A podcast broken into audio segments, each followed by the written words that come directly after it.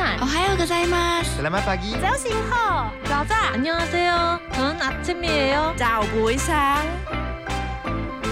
早安，欢迎加入幸福联合国，让你的视野更开阔。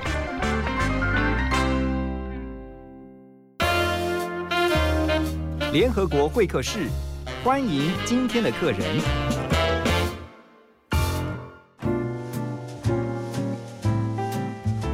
今天我们联合国会客室的来宾呢，很特别啊、因为，嗯，他其实，在教育这个领域啊、啊，已经非常多年了。然后呢，这个算是坐育英才无数。然后呢，特别是把他的重点放在鼓励创新，也让很多的学生呢带领着他们呢往这个创业的方向来发展。那可是前一阵子啊，就是大家会知道这个老师是因为他女儿的关系啊。我们一起来欢迎今天的来宾林作贤老师，老师好。大家好，我是林作贤，谢谢。这个林老师今天还有一位学生陪同他一起来哈，这个学生是李阳和，他本身是这个强力投有限公司是一个非常年轻的这个年轻人啊，才刚毕业没有多久，对不对？然后呢是呃现在担任这个强力投有限公司的共同创办人，他们做的是地方创生。Hello，杨和你好。主持人好，各位观众好。好，那先回到我们的林老师这边哈，那个刚刚讲到说，哎，现在是不是女女儿比你还红？啊，对啊，其实之前应该这样子，在四月之前，我大概有学生帮我算过大数据，大概有一百万的网络声量。那自从四月十号这个事件爆发之后，啊，那当然这个我女儿就是突破了，变爸爸的好几倍。好，我们先讲一下，您的女儿就是 林薇 v i 对，Vivi，Vivi，Vivi，Vivi，，然后林薇呢是之前呢，大家知道在这个网络上面啊，大家都非常的关注他，是因为他向 WHO 向谭德赛发声，对对。哦，特别强调说在台湾在防疫上面其实做了很多的努力，是哦，为台湾发声。嗯，对对对对对。我真的是算英雄出英雌出少年啊。一样。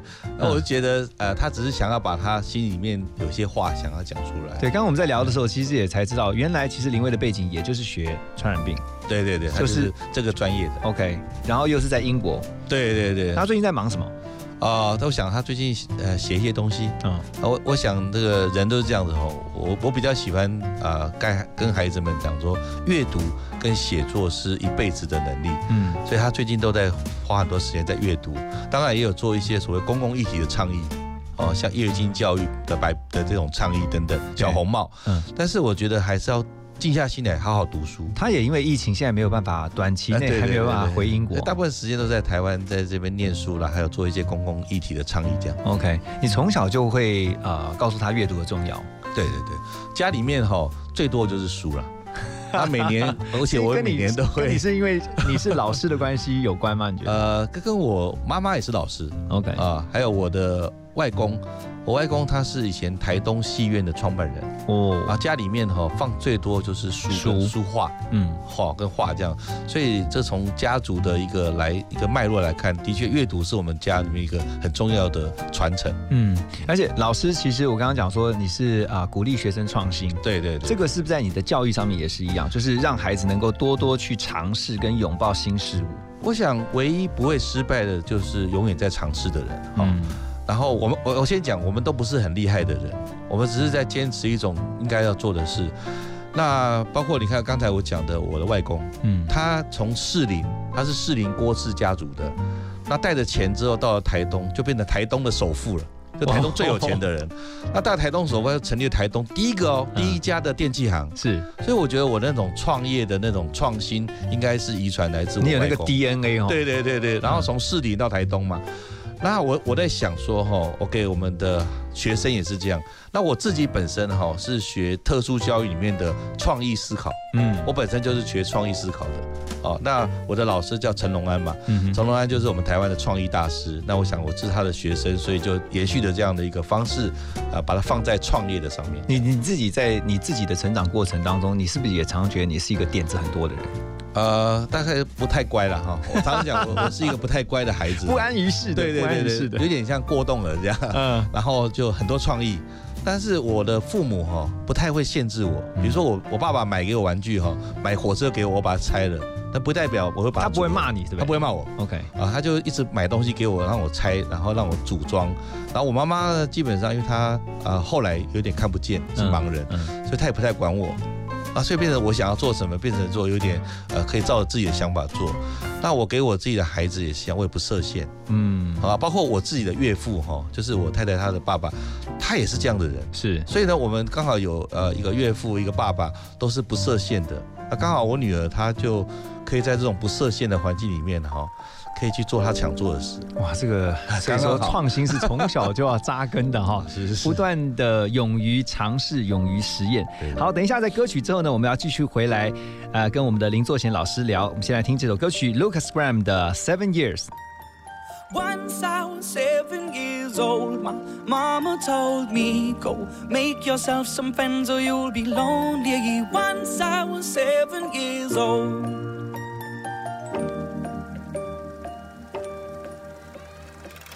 It was a big, big world, but we thought we were bigger. Pushing each other to the limits, we were learning quicker. By 11, smoking herb and drinking burning liquor.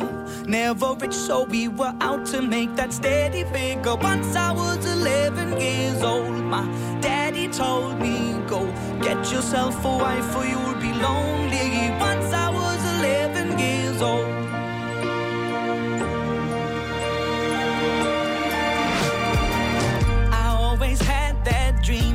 My daddy before me. So I started writing songs, I started writing stories. Something about that glory just always seemed to bore me. Cause only those I really love will ever really know me. Once I was 20 years old, my story got told. Before the morning sun when life was lonely.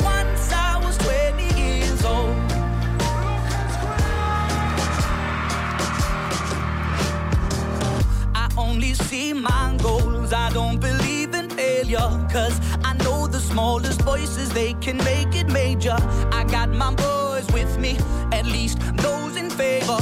And if we don't meet before I leave, I hope I'll see you later. Once I was 20 years old, my story got told. I was writing about everything I saw before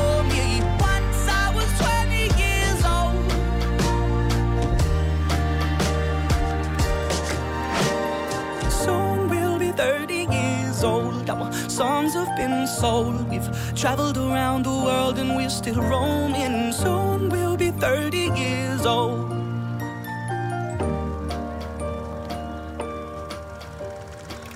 I'm still learning about life. My woman brought children for me, so I can sing them all my songs and I can tell them stories. Most of my boys are with me, some are still out seeking glory, and some I had to leave behind. My brother, I'm still sorry. Soon I'll be 60 years old. My daddy got 61. Remember life, and then your life becomes a better one. I made a man so happy when I wrote a letter once. I hope my children come and visit once or twice a month. Soon I'll be 60 years old. Will I think the world is cold? Or will I have a lot of children who can warm me?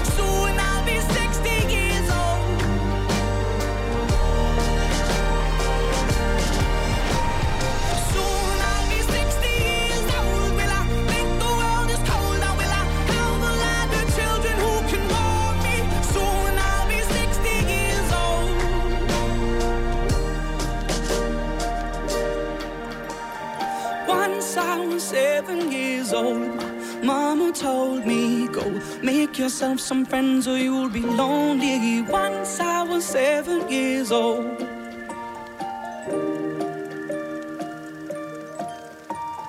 Once I was seven years old.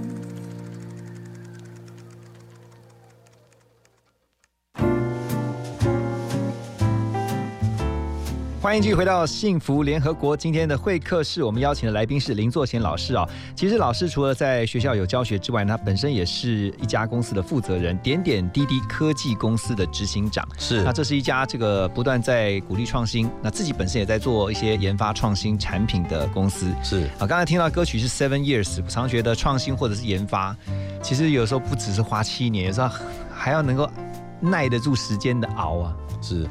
呃，我想他呃，他不是说一下子就出来的一个点子了哈。最主要是在我退休之后哈，我在民传大学担任这个呃智慧财产权的老师，我是在教智慧财产权。那在这个当中，当然有一群我的学生，还有好朋友，他们会想来跟我一起共创的这个新创公司。那我毅然同意说，哎，我们来自己做看看嘛，哈。那刚好我以前是台科大的校友，哦，所以我是在光电的这个部分比较专长。是，于是我们就把光跟电这个东西把它结合起来。那最主要是我跟别人创新不太一样，是我都会先申请专利。我们不是只做简单的，只是做一些文化创意的这个产业，那这样很容易被人模仿，嗯，成功的机会比较，它门槛也比较低，对啊，成功机会就比较不高。那我的这个产业，它它就算你要模仿。你必须要一段时间嗯哦，那个那个养成不太容易。那所以我们在二零一八年的时候啊，九月十六号，我们就成立了这个点点滴滴的这个团队。嗯后来在啊《战国策》啦、千里马啦不断得奖，甚至能代表台湾去美国的旧金山 TechCrunch 去做展。那这样一路起来，就我大讲这样很简单。后来我们到了全国通讯大赛啊，就五 G，嗯，所以我现在也是经济部工业局的五 G 的讲师。哦，你们这样子这个成就也是。点点滴滴 累积来的，哈，至少要得到一个冠军嘛。是，这我们是全国冠军。之后我们就等于集资啦，还有销售啦，还有出国都顺利。之后刚好遇到疫情，哦，所以我们刚好是准备好了，嗯，正要。踏出去的时候碰到疫情，嗯，不过还好我们挺住了这八个月。我看到这些年来你一直带着学生不断的在创新创业这个这条路上面一直努力的啊。今天在我们的现场呢，你的学生李阳和啊，本身刚刚讲到在做地方创生的也是啊。那来聊一下这个杨哥来聊一下你现在做的这个地方创生是在做什么样的事情？我们目前就是以地方有一个很棒的东西，就像例如每周六士林捷运站下面都会有一些小小的摊位，嗯，然后我们跟我们学长就是李正峰，也是我们共同创办人，嗯，就会一起去逛，那我们就会做一个小小的竞赛，评估说，哎，哪个东西比较好，用五百块来发挥它最大的价值，然后我们再请路人来评断，哎，这个可不可行？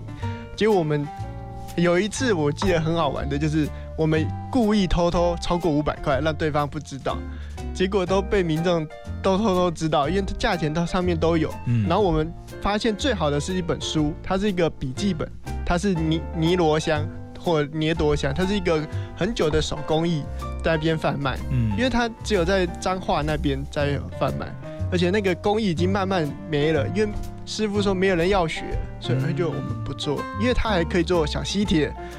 如果要形容的话，它就像香一样，可以做成电锅，像什么之类的。它可以应用的范围很广。对，而且它有一点淡淡的香味。哦，就这种，而且它这个作品是有专利的哦。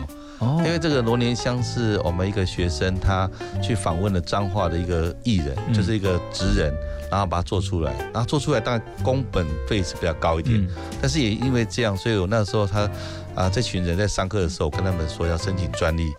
这样能够保护自己，是，所以他们有呃所谓的设计的专利这样子。哦，所以你们专门在市场上找寻有潜力的商品，对，然后帮他们推广，是这样子吗？对对对，嗯，这就是你们的一个 business model，你们的商业模式是是吗？是。OK，等一下我要回到节目当中要继续来问一下哈，其实你从林老师的身上，他有给你们什么样的一些概念，觉得很受用的？好，先休息一下，再回到我们的幸福联合国。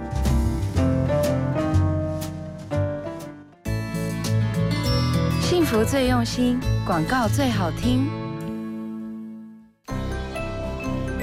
精彩全民运，幸福花莲城，一百零九年全民运动会在花莲。花莲县政府结合观光、原民、农业、文化等特色，以办喜事的心情，欢迎全国各县市的选手以及来宾一起来体验花莲丰富的美景、乡亲们纯真的热情以及精彩感动的赛事。一百零九年十月十七号到二十二号，我们相约来花莲。以上广告由花莲县政府提供。Hello，大家好，我是小马倪子君。想知道更多节目的精彩内容吗？想参与更多会员的专属活动吗？欢迎到 LINE 官方账号搜寻“幸福电台”，就能获得更多最新讯息。一起来加入幸福听众的行列吧！你把的体贴，让我的世界都凝结。我是才子。别总是喃喃自语的，有爱就要大声说。收听 FM 一零二点五 TR Radio，让幸福的旋律陪你勇敢追爱。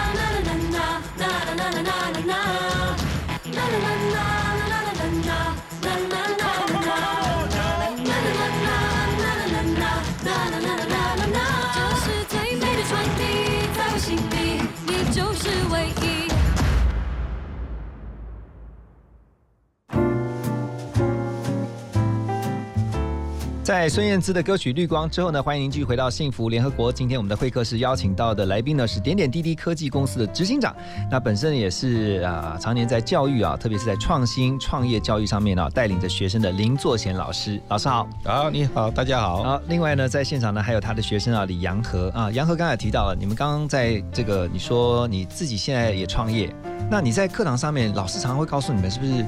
总是鼓励你们要往创业，然后呢，把你们的 idea 啊，你的创意变成生意这样的一个方式来发展呢？对，老师第一堂课就是告诉我们，永远都记得，有些商品就是叫好不叫座，嗯，因为有些商品你觉得自己很好，但别人不要，嗯，所以我们老师让我很大的冲击就是，你要想办法 promote 出去，例如建立自己的户口，不要让别人抄袭，就是申请专利。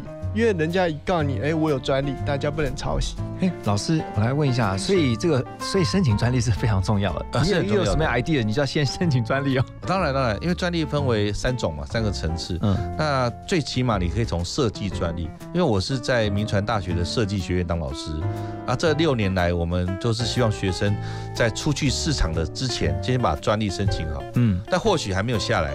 那至少已经受到保护，你就出去。可他是学生的作品，一样是可以申请专利。可以可以可以，只要是成年人。OK。那如果没有成年的话，就要有代理人就可以申请。那我们要求的是申请数，因为专利的申请数代表一个国家的竞争力。那我们这么这几年努力哈，其实我们的竞争力都往前推了啊，这样。哎，可是有一个问题，就是如果就设计来说的话，比如说我今天有一个设计，然后我赶快去申请一个专利，可是如果真的有人要 copy 我的，他稍微改一点点，他就说那个没有在抄袭你，是这样会不会有一些？那我这个这种现象常常会发生的哈，但应该是先提的说，那有没有人说什么东西都要可以申请专利吗？其实是可以，比如说那个娃娃边。欧阿冰的冰砖是有专利的啊！对对对对，你上网可以可以搜寻。欧阿冰也是有专利，它是用 OK，它是欧阿冰，但是它这种砖的砖砖的形状。其实有时候专利别人就不能够用它的，就是你你做别的可以，但砖不行。那我的意思，你可以变冰球，对对，你可以用冰球、冰助手都可以。那我意思说，呃，不是说申请的专利就是万无一失的，就是没有什么问题，只是说它是可以作为一个商业模式的行销手段。你可以 block 住人家啦，对，把人家挡到那个，至少挡个半年一年，让你的订单先有，这是很重要。要不然就第二个就是说在宣传用。就是说我在宣传的时候，我这个床有很多造型等等，我圆的、方的、电动的、按摩的，什么都有。嗯，那这其实对于一个产业来讲哦，才是未来很重要的。那全世界最厉害的国家叫以色列，嗯，以色列的申请数是最多的。哦，那我是我我是从以色列学来这一套嘛，哈，就思辨教育了，好思辨。那通思辨创新，可以让我们台湾的孩子们，包括青年哈，都能够往前迈进的时候。比较不容易失败。像这种专利的话，申请的话，它可以维持多久？你说半年还一年？至少十五年。至少十五年。设计专利最低的是十五年。那费用高不高？呃，是不高。而且我都希望我的学生们是自己写。嗯。像我有另外一组学生，他们是做女性的卫生用品的哈，他们叫悄悄话哦。那他们都自己写，他跟我开了八次会议啊，自己撰写之后就送进去了。嗯哼。所以，所以表示说，我们台湾的孩子们、年轻人是有这个潜力的。那我也像我在创立这个发明学院的时候，是就好像那个有个电影叫《三个傻瓜》，嗯，其实我是从印度的那个电影，对，我是从那里学来的，嗯，那我也写了信给他，那我希望在台湾就成立像类似《三个傻瓜》这种精神的发明学院。那其实做法很简单，就是一个点子申请一个专利，一个点子申请一个专利，不论有没有过，我要的是那个申请数提高，嗯，让国家竞争力提高。那或许十件里面只有一件过。但是那一件就会变成独角兽。哦，哎，你这个 idea 其实还蛮独特的。是是是，他这样才赚到钱了，那孩子们赚到钱才能够生存下去。其实你很鼓励说，现在的年轻学生啊，特别是孩子们哦，就是要发展他们的创意。是，因为你刚才提到你的成长背景，就是说你在小时候，其实你的父母并没有限制你，他都不去想象。对对对，你的想象空间其实是没有被限制住的。他他就是我这个孩子哦，是过动儿嘛。然后他也不让我，就是说让我受射射到射线了。嗯。然后买了火车给我，我就把火车拆了。那我组不起来，我爸爸也没有骂我。哦。那我妈妈就说：“那没关系，下次你还想要拆什么？”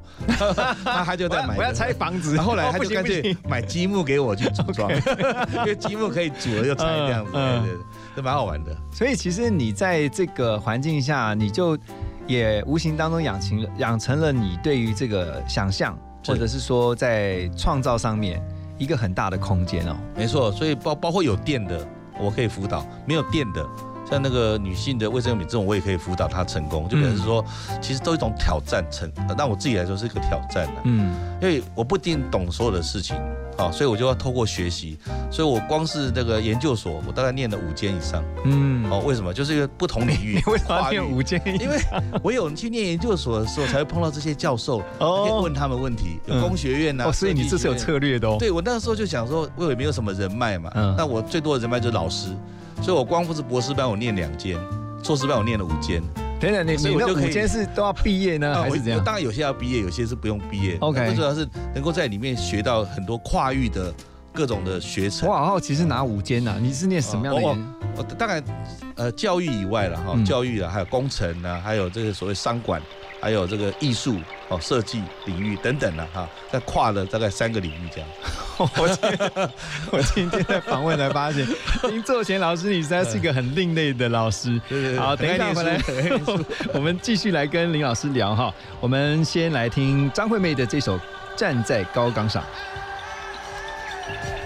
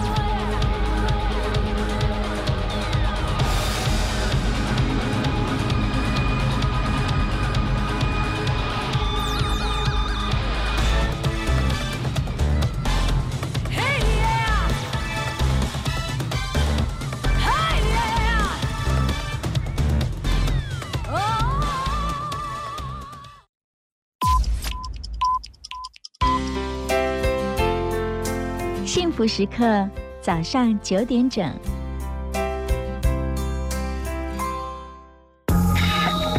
听见就能改变，Transformation FM one o two point five TR Radio 幸福广播电台。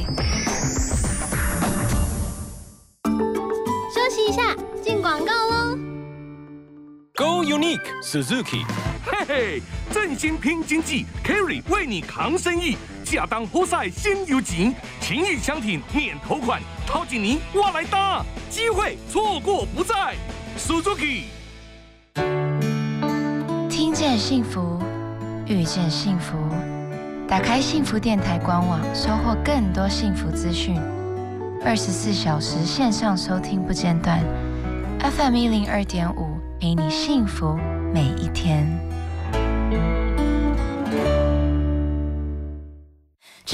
想陪伴你，就一直在一起，守护你，把烦恼给全部抛弃，只想赖着你，最温柔的旋律，拥抱你，拥抱我的幸福广播电台，FM 一零二点五。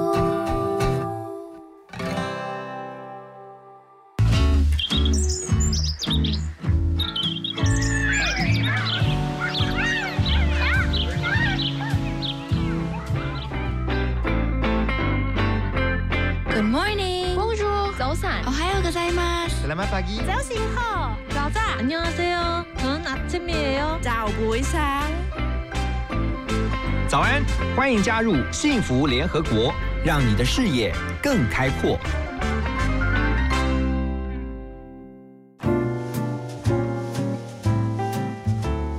欢迎大家继续回到幸福联合国。今天联合国会客室，我们邀请到的是林作贤老师啊，他是点点滴滴科技公司的董事呃执行长，我想讲董事长，其实就是实际在负责运营的啦。是是。那这个点点滴滴刚才也提到，其实就是多年来也在呃透过这个产品的研发，而且刚刚提到了年轻学生如果他们有创意，有这个对呃发明也好、创新也好，就要先去申请专利。是。先保障自己，对，然后呢，也阻挡对手，对对，策略是这样，对，呃，要用时时间来换取空间嘛，因为你大概一年半的时间，人家就会进入模仿，对，所以你大概有一年到一年半时间是可以在市场上拔得的先机的。你会不会觉得现在这个年代的学生，比起像我这个世代，或者是说像老师这样的世代哈，其实他们的呃创意其实是。越来越多元，当然了，哦，现在学生越来越厉害，其实创意他，但是他需要一个贵人啊。我我有时候就扮演那个贵人的角色，拉着他，或是说我帮他陪他，就是陪青年们在创业的路上走一段路。嗯，那这段路走起来不一定会很很顺利，但是没有关系，我陪他走一段路。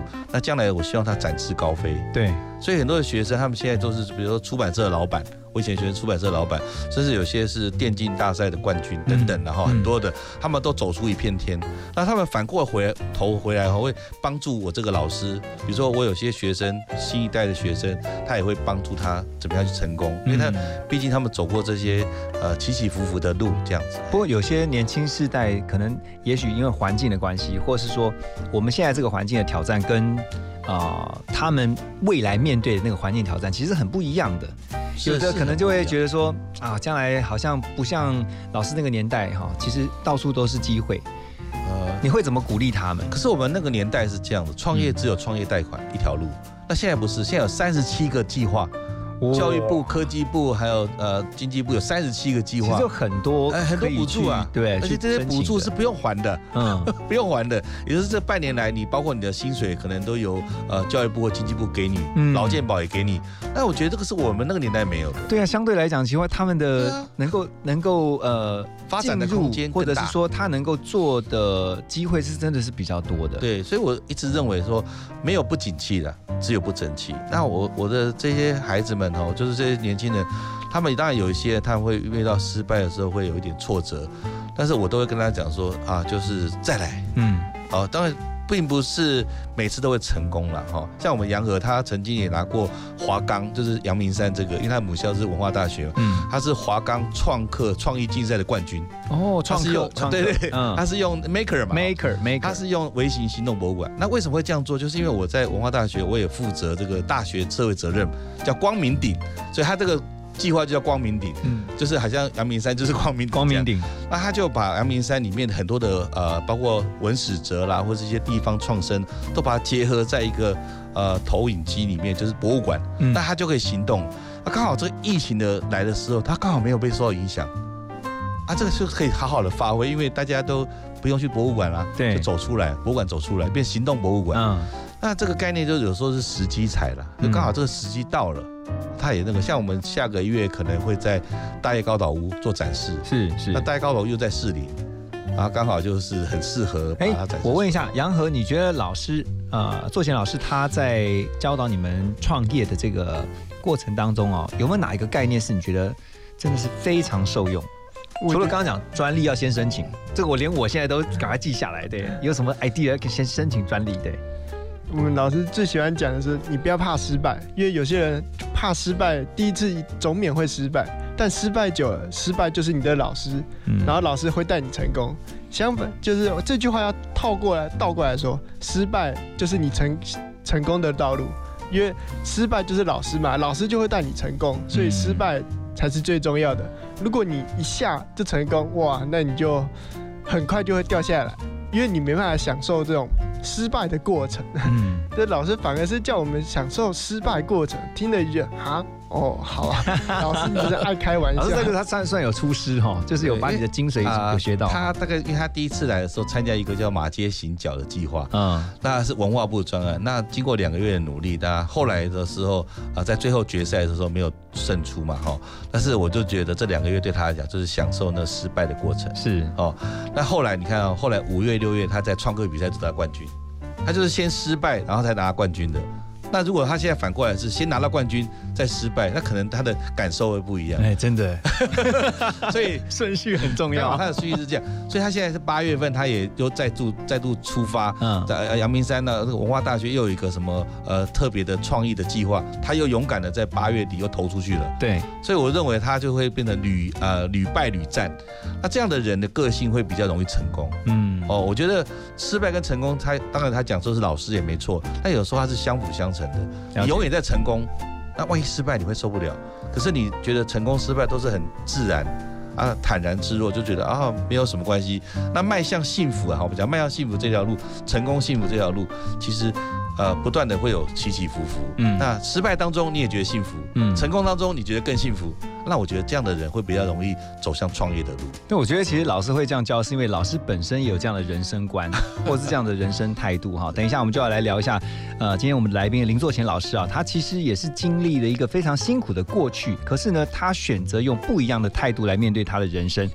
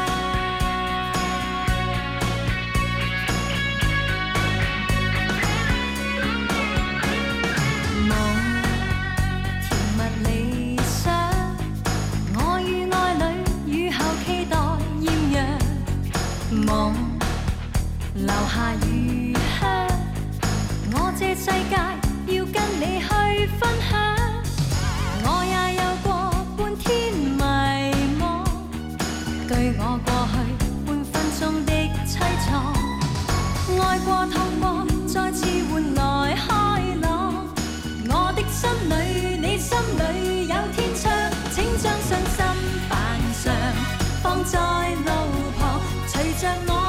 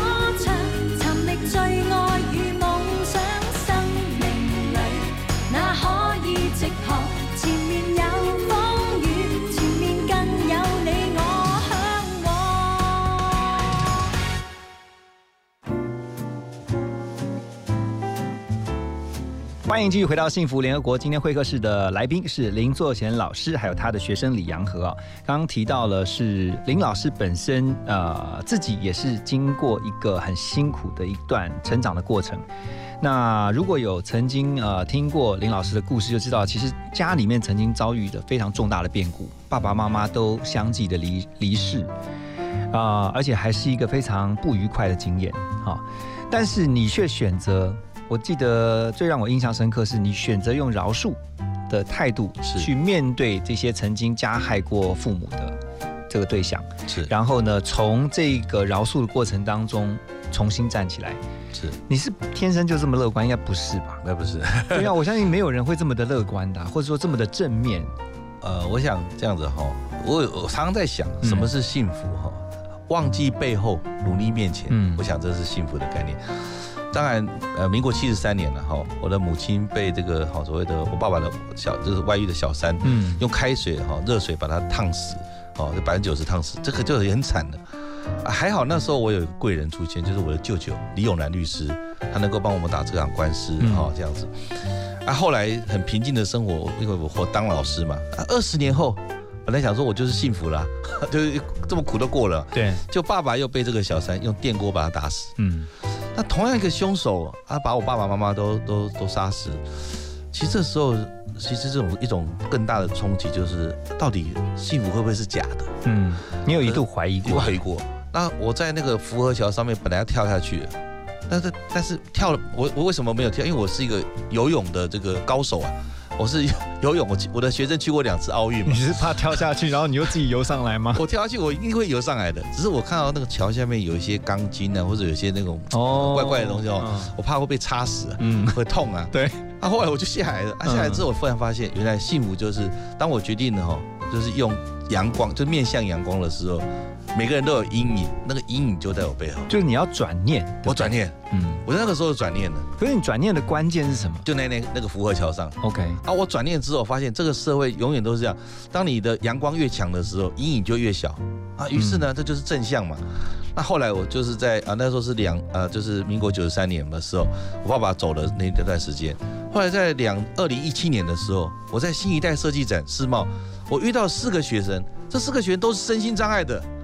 那我想，身心障碍的也来参加这个设计展，太太夸张了。你一定很惊讶。一个是盲人，嗯，一个是脑性麻痹，一个是啊，两个是多重障碍。嗯，后来我跟他们成为他们的老师，因为他们的大学刚好倒了，那一年刚好倒了，嗯，所以他们就成为我的徒弟嘛，哈。其中呢，陈胜奇是一个盲人，他都可以创业。他要做的是盲人看看电影的机器。嗯，那这个呃，另外一个就是这个哈，这个阿谦。他是一个脑性麻痹的，那他现在跟着李阳和，就是李阳和公司的呃的员工嘛哈，他就帮忙摄影、拍摄影片。那脑性麻痹都可以摄影，那我就想，那就是我的那个之前那个道理，看着阳光，你的阴影就小；你看着阳光，你的身心障碍的那个障碍就小，一样的道理。所以我就带领这些孩子，包括啊有有正常的孩子了哈，包括师大的这个毕业的，呃这个宋建学，还有文大的这个李阳和以外，当然还有一些民传大学的学生，啊当然还有刚才讲的声音障碍学生。那我们慢慢的受到一些瞩目，很多的包括电台啦，或者是一些电视台都访问我们。嗯。那访问我们之后，让这些孩子就勇敢的走出来，那他们就不会困在家里。后来我懂了，走出来，面向阳光就是幸福。真的，杨和，你有没有在老师的身上看到这种这个不不屈不挠，或者说你觉得？因为我常我常觉得老师除了言教以外，其实他们的身教更重要。从老师的身上，你有看到什么？我从老师上看到有一些很特别的东西，可能老师自己也不知道。他有时候会故作坚强，嗯，这就不管。他就刚刚老师讲的，我要阳光，我要正向，但他有内心一些小小的挣扎，嗯，是我们看不到。他因为他是老师身份嘛，所以要自己掩盖一下。嗯，因为毕竟是人，所以让我看到这是老师的小秘密，嗯所以让我知道，不管再怎么样的事情，我都要盯住。再怎么大困难，我一定也可以过关，挺得过去。对，对不对？绝对不要放弃自己，因为老师就讲，活着才有话语权。因为万一。你不信怎么样？你就没有话语权。世人觉得哦，就过了。因为活着才有真正的话语权，可以反逆转胜。真的，这是活着，就像是现在老师啊，不管是。从个人面对自己的生命，面对自己的生活，乃至于现在带着学生啊做创新创业啊，还有包括来协助产业转型啊，这些其实就是活着。因为留得青山在，不怕没柴烧。没错，这句话真是千古不变的，有它存在的道理哈。等一下回到幸福联合国呢，我们要继续来请问林作贤老师啊，就是在呃这么多年，你自己包括现在这几年创业哈。我相信也累积了很多非常啊值得分享的心得。我们等一下回来继续聊。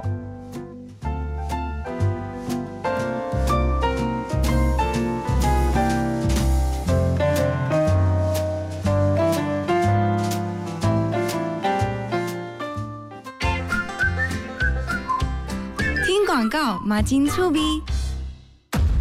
不是王牌不出手，唯有赢家能拥有。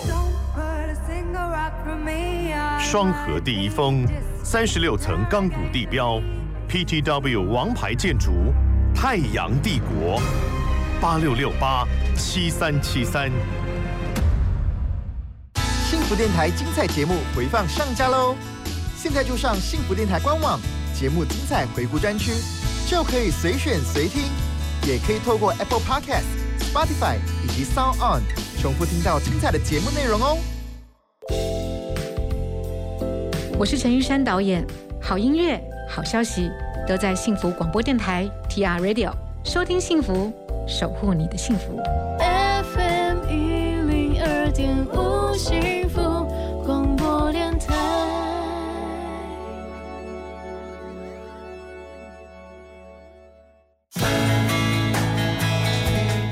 我是谢永宪宪哥，推荐给你幸福的节目《幸福联合国》，周一到周五给你满满满的幸福哦。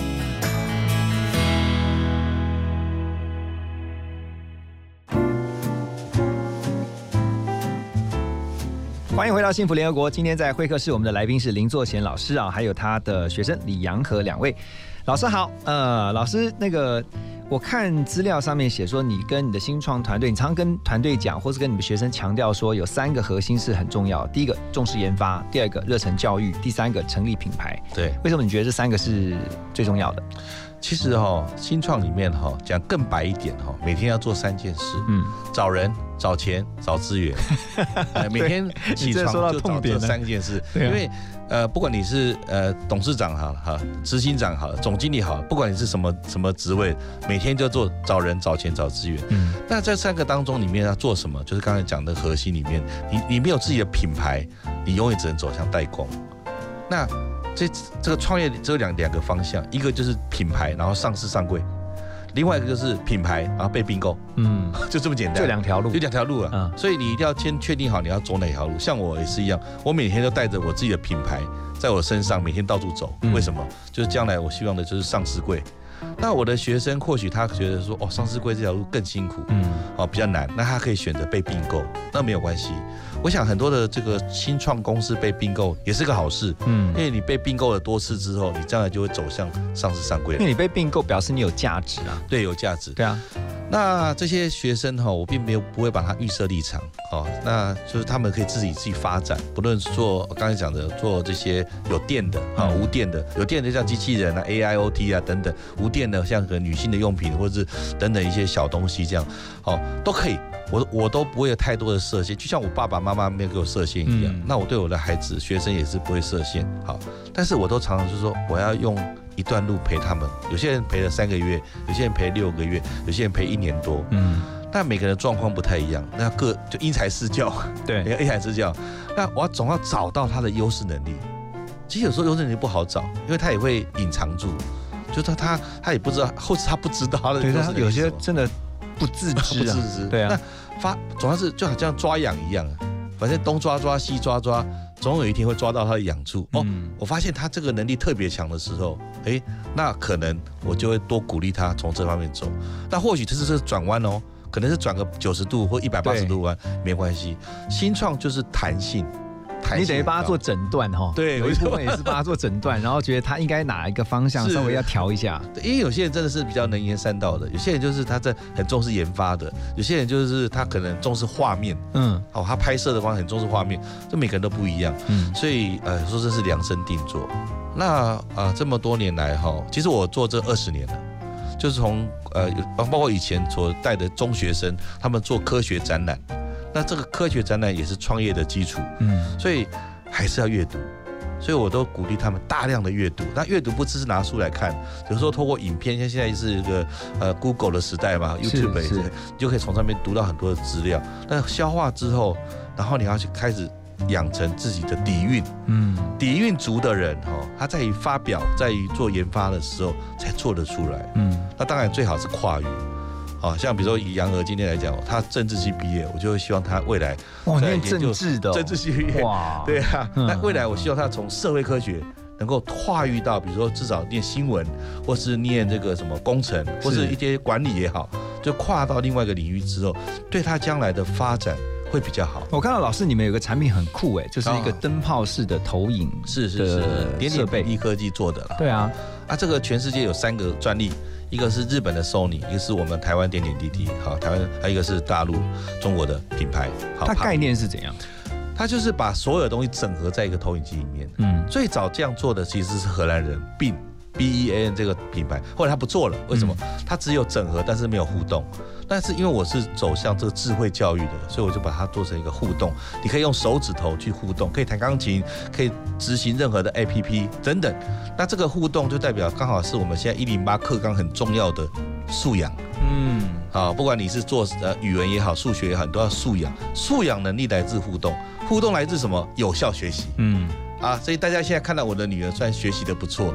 就会称为我我是这个成功教育家了哈，啊也透过这个成功教育家的这个这个方式，我也跟很多人谈说，哎，未来你怎么样让你的孩子能够呃在学习上有效？这一路走来哈，我就觉得很多的贵人帮忙。啊，我也成为我自己孩子的贵人，也是我学生的贵人，这样。对，好，最后我想请问一下老师啊，如果是爸爸妈妈们呢，你会给他们什么样的教？因为我们看到你的孩子教出来的，其实他是你没有设限，你没有给他限制，然后你让他自由发展，他可以活得非常的自在。对，啊，他想学，他想要做的事情，你都非常的鼓励。是，你给爸爸妈妈什么样的建议？因为现在我觉得在。现在这个教育环境跟以前很不一样了，所以爸爸妈妈的心态也应该要调整。是，呃，我想我提出最这个核心概念了哈，家里面一定要思辨，思想的思，那个辨是分辨的辨，不是辩论哦，嗯，它是分辨的辨。那思辨教育其实是以色列教育成功很重要的。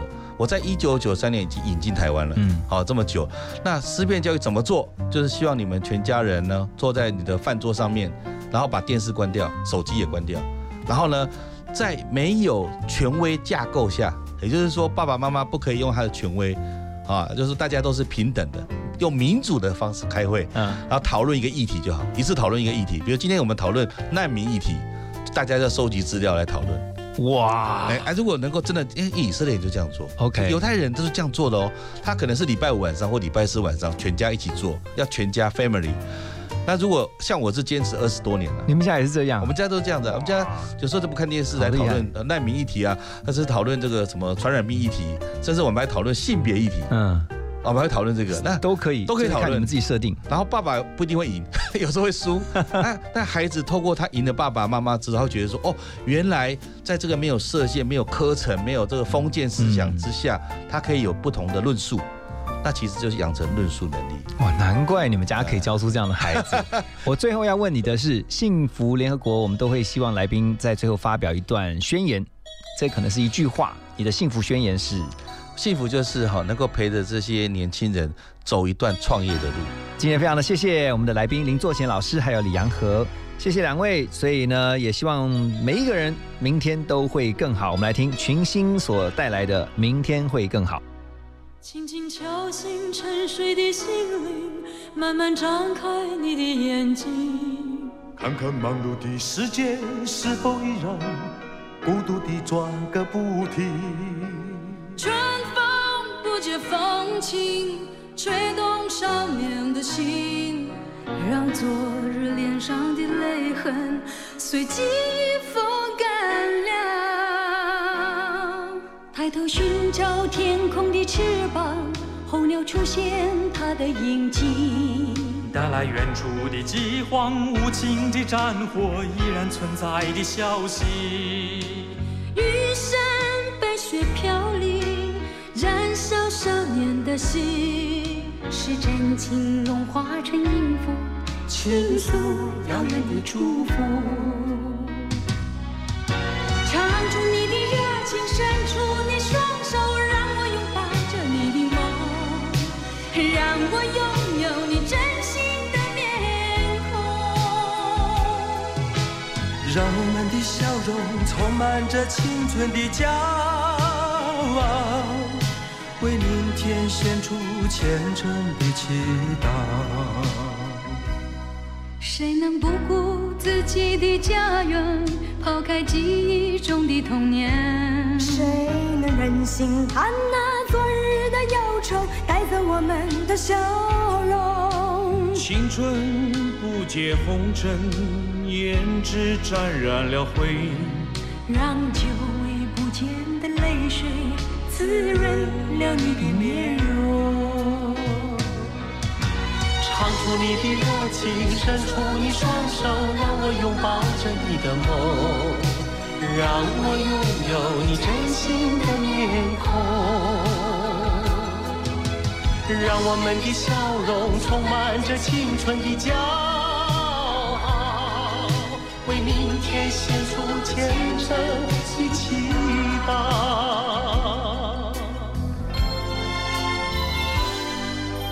轻敲醒沉睡的心灵，慢慢张开你的眼睛，看那忙碌的世界是否依然孤独地转个不停。日出唤醒清晨，大地光彩重生，让和风拂出的影响铺成生命的乐章。